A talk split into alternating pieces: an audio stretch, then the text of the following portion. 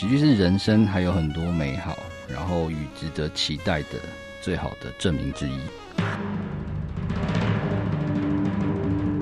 喜剧 Spotlight。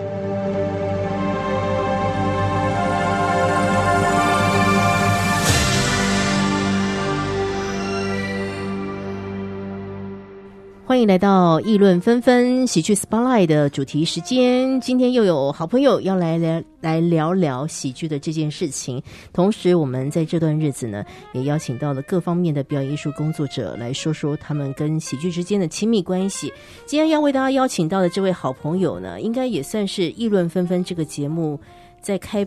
开播的那前几年就认识的一个好朋友，很开心，我们都还是坚持在自己喜欢的路上。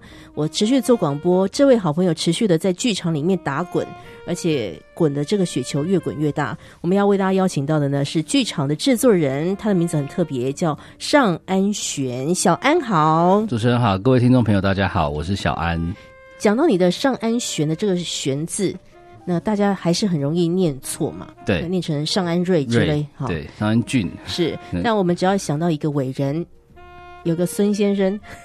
孙运璇，前行政院长，是不晓得还有多少人记得 这个名字？好，就尚安璇是我们今天专访的特别来宾。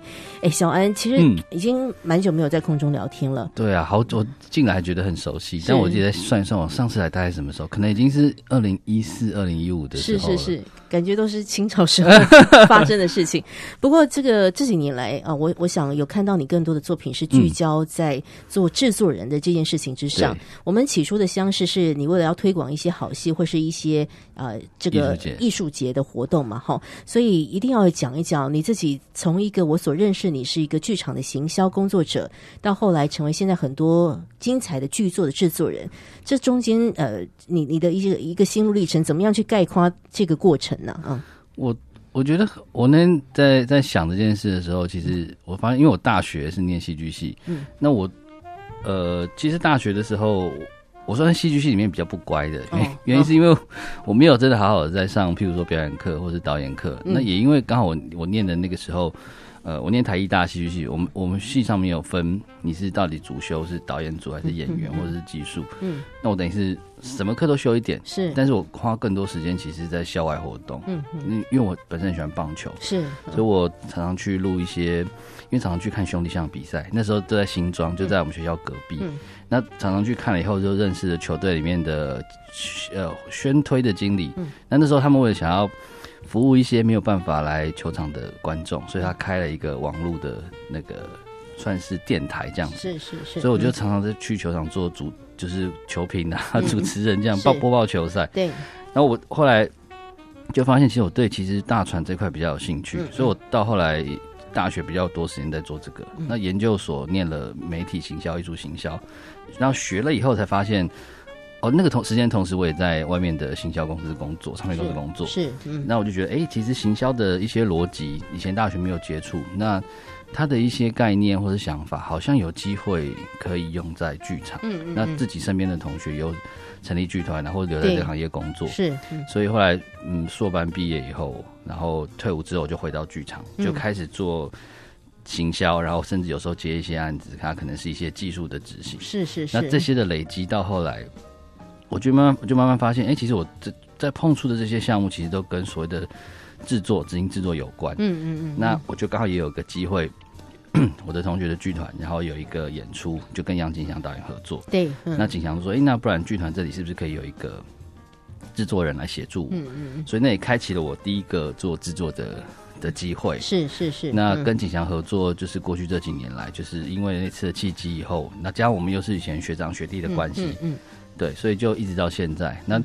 后来，包含中间还有到广义基金会，对，做两岸小剧场艺术节，是的，是的。所以行销跟制作都一直有涉略，然后也因为这个平台认识了很多，嗯，我们这个时代，就是比如说像蔡伯章啊、王敬敦他们，我们这个时代的创作者，嗯，所以慢慢就觉得，哎，其实做制作蛮好玩的。然后以前做过的很多，现在看似很嗯零碎的工作，但其实都慢慢变成了一个养分。没错，没错，哈。这个制作人的角色，我们相信肯定不好当。但是，到底当呃剧场的制作人，他的一些工作的重点是什么呢？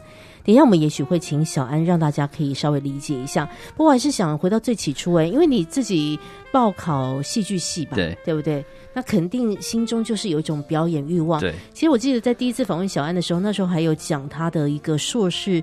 的作品 其实是出了一张 EP，对不对？对对，喜喜欢表演的啦，哈。对，所以这个你后来等于说是你没有在舞台上面了，这个事情你是甘之如饴吗？还是说其实你曾经有试过，然后发现自己哎哎好像也可以做别的，还是怎么样？对，因为因为会训练戏剧系也是因为我高中参加话剧社，哦，我其实接触剧场表演艺术这个这个启蒙算晚的，是是。我到高中因为话剧社的关系，所以有上台演出。那那时候，因为我还是有联考的的，我我念书的时候是有联考的时候，对对对，所以那时候我妈就说你要不要再加考一个数科，可以去报，就是除了一般科系还可以报，就是有表演艺术的科系，是，因为这样所以才进了台艺大。那初一批那个就是我人生的一个阶段梦想的完成，是是是。那也也是因为完成那件事以后，我才觉得我好像。其实没有那么喜欢站在大家的，就是就是站在台上自我认识的过程了哈。对，就是呃，我还是觉得那件事情没有那么的实在。对，所以像我每次都跟我的演员朋友开玩笑说，我真的没办法演戏的原因是，第一个我台词可能记不住，是是是，嗯。第二个是我站在台上，大家说你要投入，你要你要变成台上那个角色，你要进入他。对，我自己从以前在大学念念书上台演戏，一直到后来还是有陆续有一些。机会的时候，我都觉得这件事情我还是没有办法克服，因为我始终觉得我还在扮演这件事情，所以我会觉得我好，所以我可能不是那那块料，但反而是成就有才华的人，他们在台上被大家看见，我觉得这件事情的成就感其实不亚于你自己在台前接受掌声。没错，嗯，对，所以后来这几年，我觉得诶，做出好的作品，然后因为我我自己在做制作的时候，我有一个，我觉得我的那个投入的状态其实。我把它当成也是某一种另外一个形态的创作。是是是，大家我每次都开玩笑说，制作人要做什么，就是 除了不用上台演戏以外，其他所有事情都跟我有关。没错。但某种程度，其实我也在扮演，我在扮演制作人这个角色。对对。因为很多时候需要沟通，嗯，所以每一次的沟通，我可能都是带着某一种任务或者是心情跟角色在做这件事。是是是，嗯，对，所以我就觉得其实做制作。蛮有趣的，但其实真的也蛮累的。是，但每个人都会找到适合他的一个位置。嗯，蛮年轻的时候的小安，他就理解自己可能不一定是站在他本来所期待的舞台之上。可是我们常说，舞台之上每一个精彩的演出，都是舞台之下太多太多的力量去成就的哦。所以啊，这个剧场真的是需要这样的一个去去呃愿意倾心投入的一个制作人。啊，我知道小安，其实这些年来你也持续做制作，然后也有一些机会常常去做各种的分享。嗯，我看到你有一个分享，这个题目我觉得蛮有趣的，所以我特别要拉来我们节目讲一下。小安曾经以一个题目叫做“开眼前最后一秒才能坐下来的战斗人生”。作为一个题目去做演讲，我想知道你讲了些什么，这肯定跟制作人有关系啊。对，因为他会会大概分享这个题目，也是因为大家比较好奇一个所谓的表演艺术演出制作到底从无到有要怎么发生。对，那对我来说，就我刚刚提到，其实除了我不用上台演戏以外，每件事情都跟我有关。嗯，那一个。舞台剧的制作可能长达两三年的前期制作，那对我来说，真正我可以安心坐下来，就是好好享受这件事情，其实真的就是开演前是都要完成。是，所以我就觉得，嗯，人家问我说，那你对你来说，你觉得制作人给你最大的感受是什么？后来我仔细想一想，我觉得，嗯，就是所有事情都是在。为了开演这件事情努力，没错没错，嗯，对，所以整个人生，我是我说回去这这过去这十年，我回忆我的每一年做了什么事情，我后来发现我其实很多细节我记不起来，可是我可以用最好的记忆方式就是。哦，我哪一年做什么制作，我其实很清楚。嗯嗯嗯。所以我因为这样去回忆说，哦，除了那年做做这些制作以后，我还做了些什么事情？是是是。所以我现在本来是用这些作品来记录我过去这十年的人生。是因为你的日常工作就是以制作人作为主要的角色。对。所以可能某一年做的那个那档戏，在那档戏在制作的过程里面，你周边所发生的各种的一些回忆，当你想到这个戏，那个周边回忆又跟着回来了。没错。你真的是很潜心在制作人的这件事情之上。嗯。刚刚。小安其实已经回答了我在先前问的一个问题，就是制作人到底要做什么？他就说了，除了演台舞台上面之外的事情，通通都是制作人要做的。嗯嗯好，所以很多人也会问你说：“哎，小安老师啊，什么人可以当制作人？你觉得这个特质是什么呢？”哈，我觉得特质，嗯我因为其实每个制作人工作的状态都不太一哎，样，肯定每个对个性又不一样。对，哦，包含工作方式，因为像剧场来讲，我们每一次的呃演演出合作，呃，很少有团队的规模是可以养所有的工作伙伴，的。确，所以每一次我们都是要去透过嗯邀请，或者是、诶有某些特别的机缘，每一次都是一个任务编组的感觉吗？对，哦，所以我觉得每次可能都要遇见不一样的人。嗯嗯当然你可能有一些长期合作的伙伴，所以你们当你们建立一定的关系，然后呃发现哎彼此工作也很契合的时候，那时候我们沟通就很快。是，嗯但是遇到新伙伴的时候，我觉得沟通跟了解是最重要。所以我自己觉得，嗯剧制作人最最大的一个，可能要有一些人格特质，是嗯他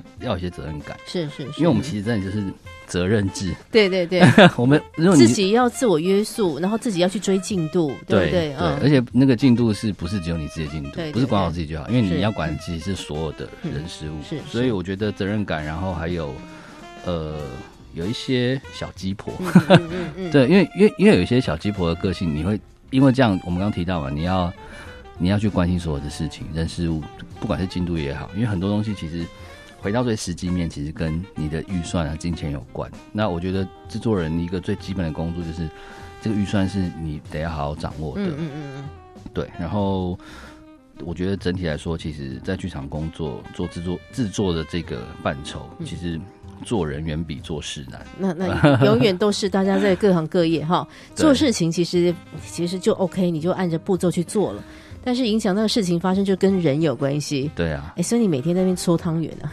对，应该是说大概会知道说有一些嗯美感，我觉得是蛮重要。那天我刚好听了一个 podcast 节目，嗯，有访问那个很有名的一个制作人陈振川川哥，是是是是，对啊，我川哥就讲他小时候，因为他的生长环境，他嗯是在北投，那所以他见过很多形形色色的人。是，他说他觉得他很会很会读空气啊，或者是很会很会知道大家的嗯。可能话中话中的含义，或者是是他真正心里面想的。我觉得嗯。我觉得他说他他应该是从小就已经在看这件事情，所以很多东西已经内化。是。那我觉得，当我听他讲，我觉得哦，对，其实这件事情很重要，就是是对我们嗯。做这行的人来讲，嗯。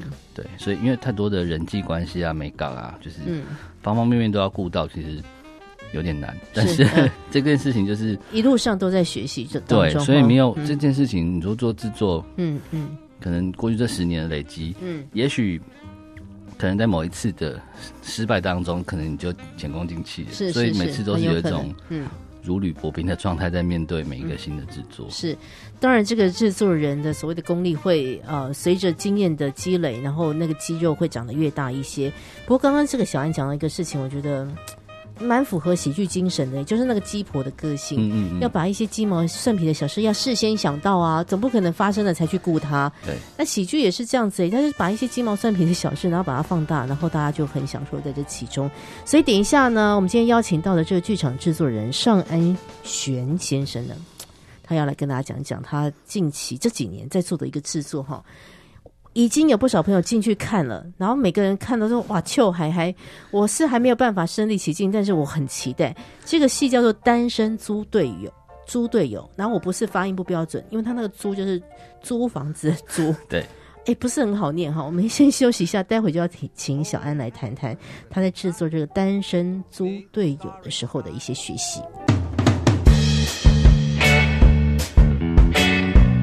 莎士比亚曾经说：“在灰暗的日子中，不要让冷酷的命运窃喜。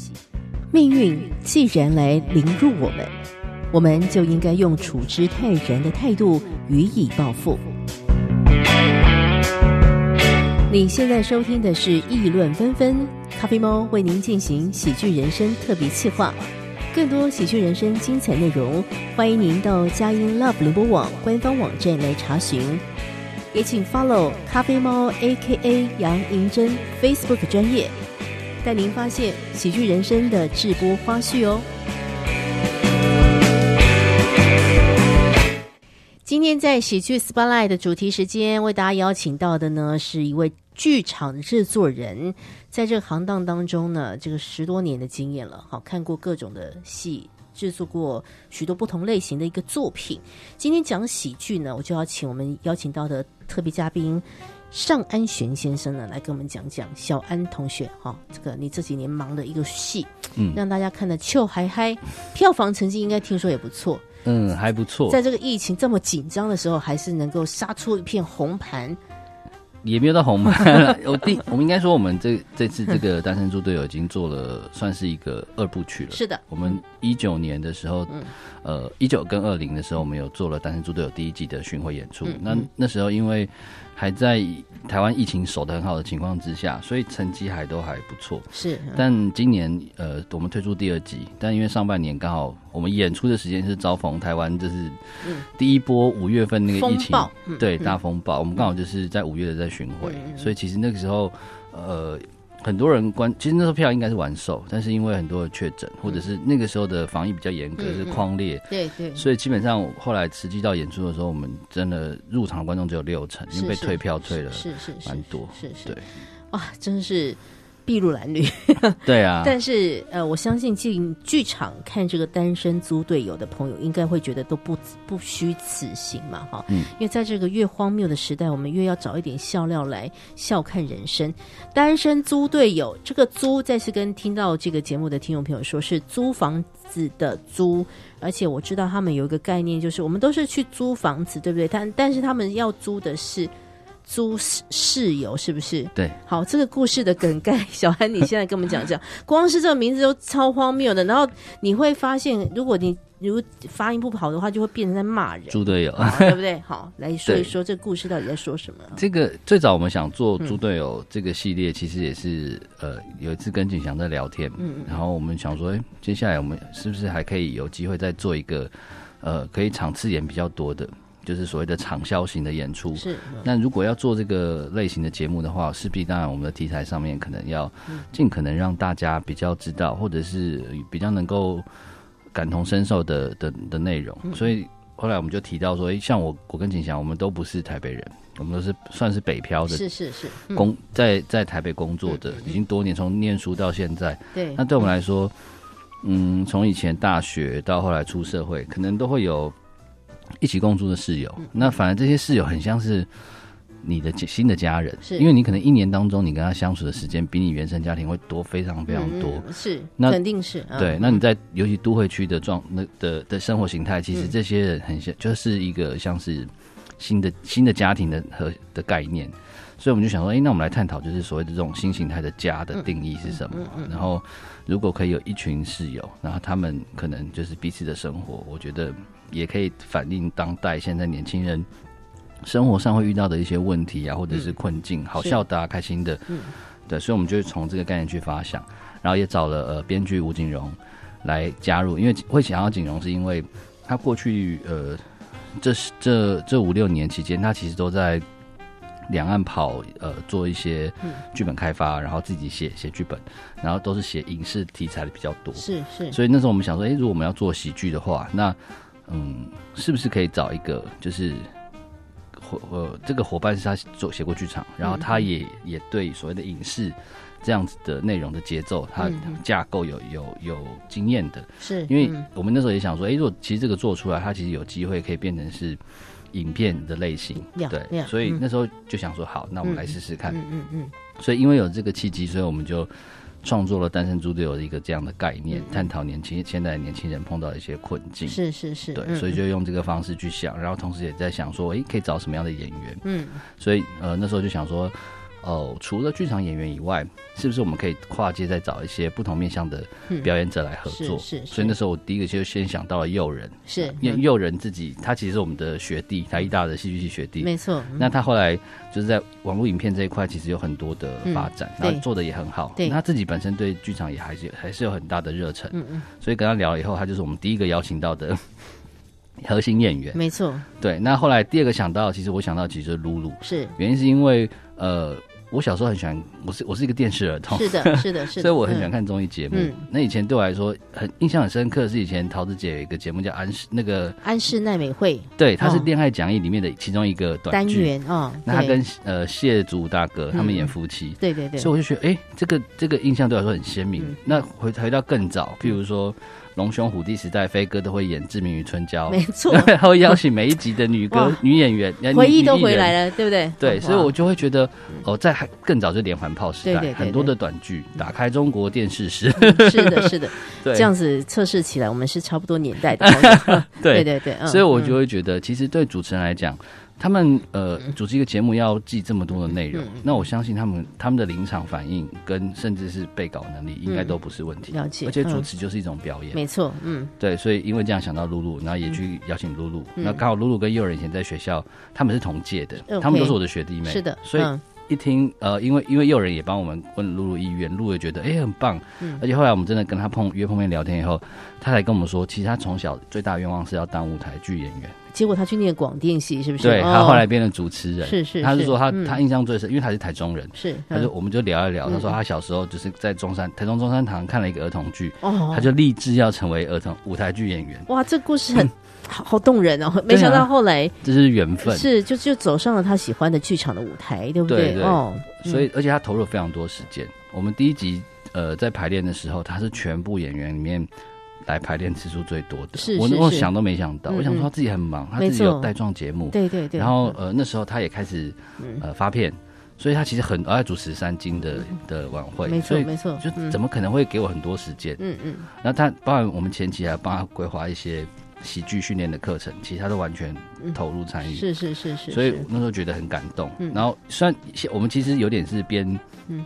边创作，然后边邀请这些演员。嗯。所以当编剧在写的时候，其实多多少少都把他们的一些呃特质。特质有点量身打造写进去。嗯嗯嗯对，那除了诱人跟露露以外，嗯。另外还会有还有三，我们邀请到三位很棒的剧场演员，嗯。分别是 King 陈玉婷，然后还有老爹林佳琪跟嗯。达康的那个康康何瑞康。没错，对，太棒了，所以他们的黄金就组合，嗯对对对，就是就是我如果对很很多熟悉剧场的观众来讲，一看他们的名字就知道哦，这些人嗯。漫才很厉害，然对后很会演演戏，然后搭配像网络创作影片的诱人，他平常的角色也很逗趣。是那嗯露露又是一个大家众所皆知新生代很棒的主持人，是嗯。所以诶，这个组合就产生了一个很特别的化学效应。没错，而且刚刚讲到每一个人，我们都可以想到他们让我们发笑时候的那一些特质，特质对不对？对那当然，因为今年露露得了这个金钟奖最佳主持人的一个肯定，我相信大家都沸腾了。嗯可是我我那时候其实了解到，呃，再次的想要去谈的一个事情，就是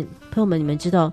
他们要站上那个舞台哦，背后其实要非常非常多的心力投入在这样的一个事情之上。所以刚刚小安已经告诉我们答案了。我们想，露露她能够获奖，绝对是实至名归，因为她在做每一个工作是极其投入的。对，好，所以我们回来讲这个单身猪队友，每个都好笑哈。嗯，但是他要弄在一块，这故事要怎么说？所以，呃，小安，你可以在不剧透状态当中跟我们谈谈这里面的一些你觉得也非常有趣的一些喜剧的元素哦。然后，嗯，呃，跟杨景祥演剧团的这样的一个工作，有没有看到这个戏为这个团队呃带来了一些不同的一些呈现作品的呈现啊？有诶，因为当初在想的时候，其实呃，就有一个概念是说，如果今天我们创作的内容嗯配上像这几位表演者他们实际的年纪，那他们对应到他们吸引到的观众族群，嗯。那这些观观众族群可能会在意什么事情？嗯什么事情是他人生当中嗯他现阶段最在意的，是。或者他最困扰的？嗯嗯。所以因为这样，所以景荣其实在写的时候，他帮这三个角色各设定了一个职业。是，那其实刚好也对照了大概二十到三十岁左三十，可能到甚至二十到四十这个跨距之间的。的年轻人他会碰到的的问题，那是像刚刚提到的 King 陈玉婷，她是这三个租屋的室友里面的算是年纪最大的大姐。是。那她的工作其实是一个自由工作者，嗯嗯是一个剪接师，嗯嗯。所以她的工作第一个形态上就不是那么的稳定。了解嗯。对，但是她有很多人生想做的事情，可是在他这个年纪遇到的问题，可能嗯。不会是另外两个嗯。诱人跟露露遇到的问题。是。那像他问到的是，他遇到的问题最大就是呃，他对于婚姻他有一些想象，嗯。可是他又没有一个稳定的对象，嗯。因为他第一集的时候他是开场是他跟他交往十年的男友就是分手了，嗯。结果没想到收到前男友的红色炸弹哎，才一分手就收到红色炸弹，痛啊痛啊痛啊！对，嗯 所以他刚好同时间他又接到一个案子，是他剪一个恐怖片这样子，所以其实他人生就有一些心力交瘁。是是是，对，那那个时候，呃，那诱人饰演的角色其实是一个警察，嗯那相对露露跟跟 King 他是比较稳定的职业，是是，但是他在他的稳定的工作当中，其实有碰到很多的受限，嗯。因为他本身的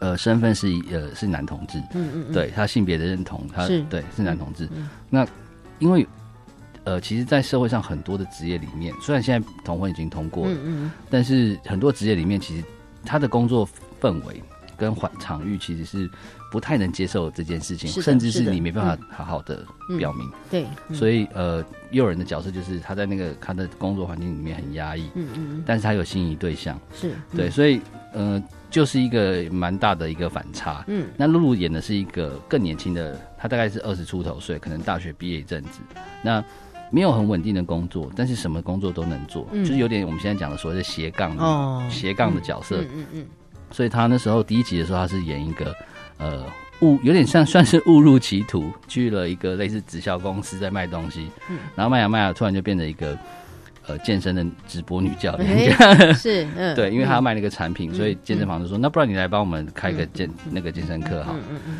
对，所以就是呃，对照他们的年纪跟呃现在的职业，嗯然后跟他们会碰碰到的问题，所以就创作了第一集的嗯。概念。所以所以所以第一集里面有一个很大的主轴，叫做我们在探索的是未知的恐惧。是是当我很多事情我们都不知道它未来会发生什么的的时候，嗯。不管是工作也好，感情也好，嗯。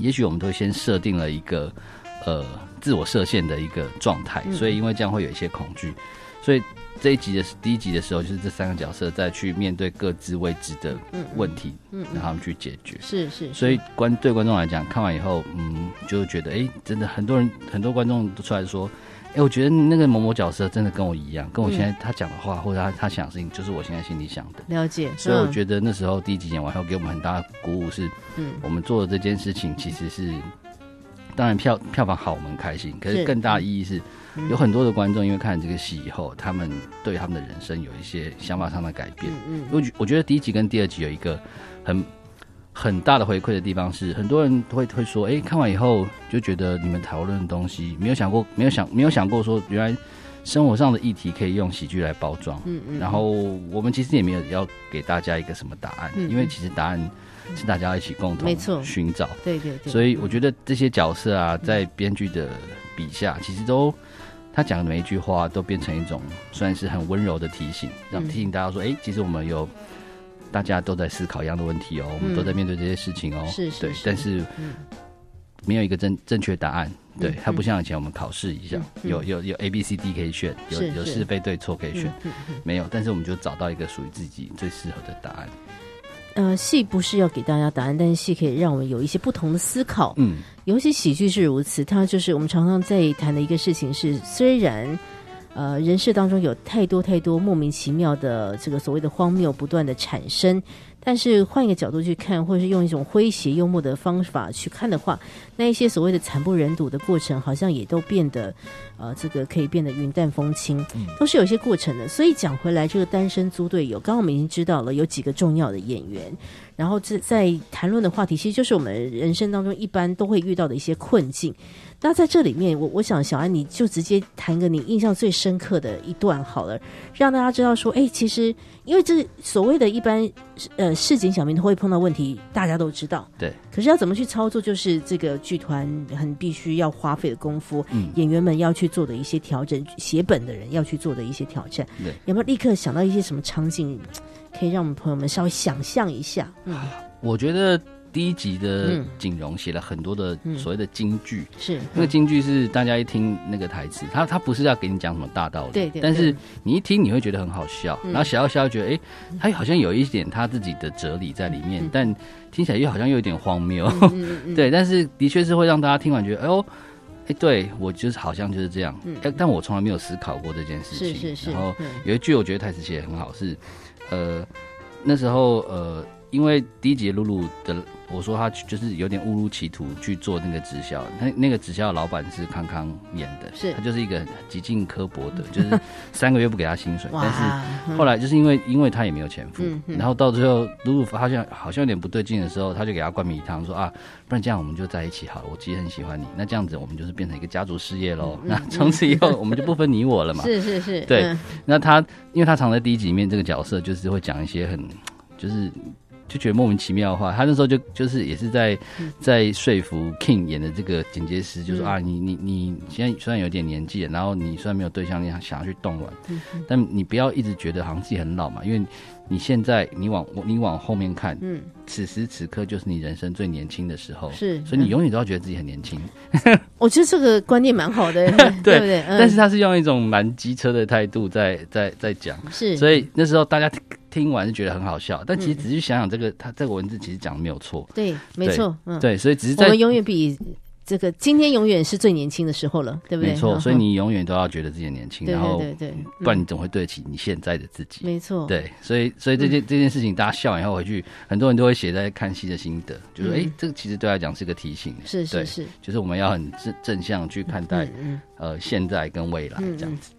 那第二集的呢，有一个京剧，我觉得很棒，是呃诱人饰演的这个志强这个警察的角色，然后他呃跟他妈妈关系很好。那第一集的时候，其实妈妈有出现，妈妈其实给他了很多的包容。嗯那这一集是妈妈突然呃呃突然生病，所以他回家看他妈妈。那在他很迷惘，在感情很迷惘的状态之下，妈他妈妈其实用一种很温柔的态度跟他说：“其实我其实也不在乎你会会是别人怎么看你或怎么看我，对我来说那些东西都是虚无的，就是别人看到的都是可以让别人羡慕的，就觉得哦，你今天有车子有房子，你有家庭，就是哦，好，你你对外人来讲，这就是所谓的成功的定义，但其实对妈妈来讲，对我来说，别人看不到的才是你真正真正拥有的，譬如说你没有烦恼，你没有忧虑，嗯对你无牵无挂，其实这才是你自己真正知道。所以呃，因为这戏里面呃有提到亲情的，就是诱人的志强这个角色的支线，从第一集到现在都是。嗯所以当这一段话讲完以后，其实台下很多观众其实很有很有共感。嗯嗯嗯，我自己那时候在做这个戏，不管在做第二集或者是第一集巡回的时候，我那时候有一个很大的感触是，这个作品虽然我们讨论的问题呀、或者是主题是年轻人比较有有关系的，因为是他们直接生活的状态，但其实更进一步来讲，它其实是一个很适合两代之间一起看的。原因是，像我自己北漂，我自己在在台北，我遇到的困难跟问题，我基本上不太会跟爸爸妈妈讲。是是，我首演的时候，一九年第一次第一集首演的时候，我是跟我妈妈一起看的。其实我看的有点 坐，有点坐立难安。虽然里面讲的也都不是我的状态，可是我就会觉得，如果今天，呃，爸爸妈妈跟着一个像我们这种年轻时代的观众来看，可以透过这戏了解说，哦，原来现在他们遇到的困境是什么，甚至是是不敢对家里讲的问题是什么。因为大家都喜欢报喜不报忧，没有人会想要跟自己家人讲说我到底碰到什么问题。所以我觉得这个戏。嗯，我那时候就想了一个行销的第二集的行销的 slogan，就是它是一个适合呃增进呃空巢父母跟离巢子女最好的情感联系哇。A P P 这是样，是是。一个一个群组啦，真的真的，好适合大家一起去看的一个戏。哦 对，啊，我觉得它嗯。各个年龄层其实都可以，是包括像我的女儿，她第一看第一集的时候，小学四年级十岁，我那时候其实有点担心，因为里面嗯的的讨论的事情可能她不清楚，是是，甚至是同婚这一块，可能她到底对于性别认同这件事情，她有没有概念的？但后来看以后，我发现这这个问题完全没有，因为嗯。他们里面的每个扮演的角色，其实都嗯，第一个本身表每个人的表演能力都很好，对，嗯然后第二个是探讨的故事，其实让大家很快就知道哦，他可能遭遇到什么问题，所以是是，哪怕是像像小学生来看，他都说哦，原来可能到了那个年纪会有这个问题，嗯嗯对。但是毕竟我们是个喜剧，是探讨的议题。嗯，我记得那时候看了一个剧评，我觉得他的 slogan 写得很好。他说嗯这个戏是，呃，见血不见骨的，就是我是是是是，当每嗯一刀我们可能，比如说前面笑完以后，我们呃探讨到某一个我们想要探讨的问题的时候，其实刀砍下去的那一刹那，大家可能哦心可能揪了一下，可是我们会在瞬间的反拍，让大家用一个喜剧的方式去带过，是就是让大家说哦这件事情我们一起一起来面对。但是现在我们此时此刻没有要深入就底，或者或者是我们要去、去走一个很傻狗血的没有，就是对用这个方式进行带过。嗯，对，所以我觉得蛮适合大家，就是各个年龄层的朋友一起来看。我真的很感谢喜剧的存在哈，就是每一次要歌功颂德他一番，就是他真的能够呃挪去我们许多的不解吧啊。用这个笑看人生的方式去面对那些困困境。这个阶段我们所聊到的就是单身租队友，这杨景祥演剧团在这几年推出的喜剧作品。如果他在。出现在你的面前，朋友们看到这演出资讯的时候呢，请你千万不要错过了。这里面的第一集讲未知的恐惧，第二集讲安全感。我们呃，身为观众会拍完第三集，但是呢，就看看他们整个团队要不要再接受一次的磨练以及挑战了。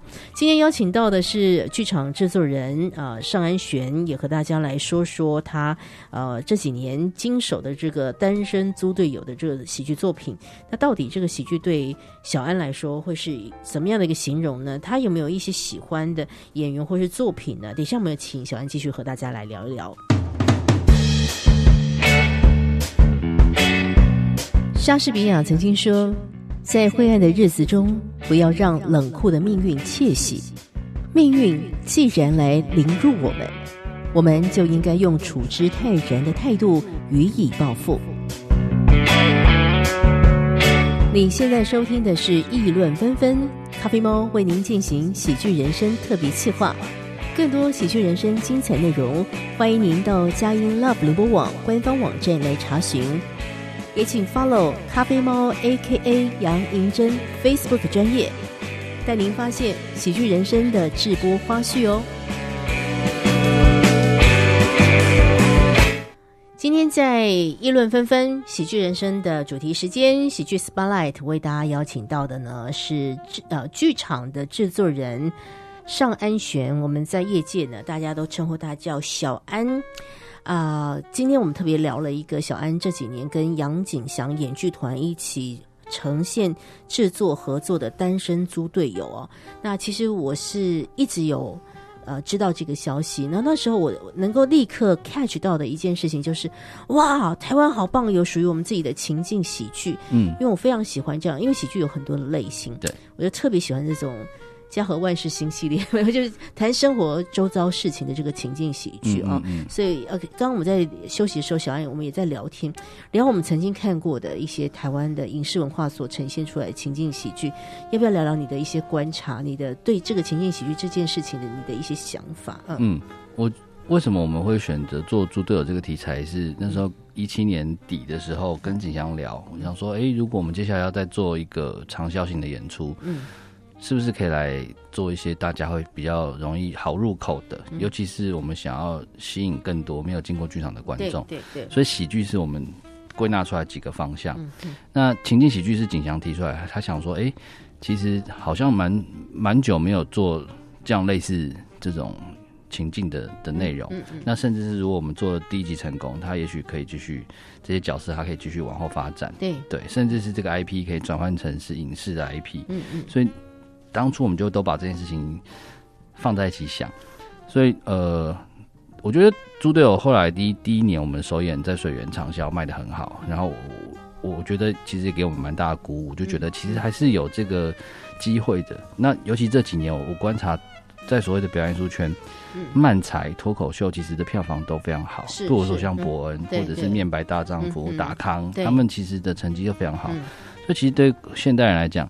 我我觉得还有跟疫情也有关，尤其是这两年，我觉得感受最明显是，呃，对大家来说，关在室内已经是一个常态，便是这两年必须不得不面对的问题。所以一有机会，大家其实想往外跑。是，那你如果要把大家就抓进一个剧场。电影院，嗯，你要必须在里面关个两三个小时。电影院可能还好，你还是可以吃吃喝喝。如果疫情没有那么放宽的时候，但进剧场你显然就是不能这样。那对大家来讲，我都已经好不容易放出来，我要被关进去，我可能也要想一想。是是是，对，所以所以我就觉得，那反而是像漫才脱口秀，大家很清楚，因为第一个我知道我来，我就是放松，因为我是来看一个喜剧演出，对。但表演艺术可能不见得，对，所以呃，我觉得。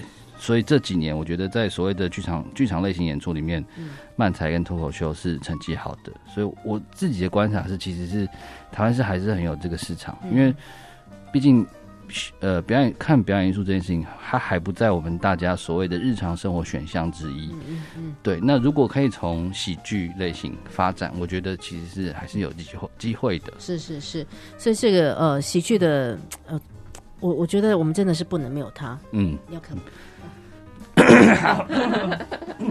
不然以为这样可以清掉，没关系，没关系，可以哈。可以可以，好，我等一下自己再接哈。好，好，所以这个情境喜剧呢，我真的希望大家可以来看一看，嗯好不好？这个，然后也，我觉得在不容易的时代，我们就让自己寻点乐子，对，然后在那个跟自己好像可能有相同经历的这些剧场故事当中，某一种程度可以找到一些解答。嗯，小安，你看了很多的表演，尤其你自己嗯。又是学这个戏剧的哈，嗯。所以肯定也会有一些喜欢的演员啊，或是作品。对，这个可能呃不胜枚举了哈，嗯嗯嗯。但今天非得要你选一些来跟我们听众朋友讲一下啊。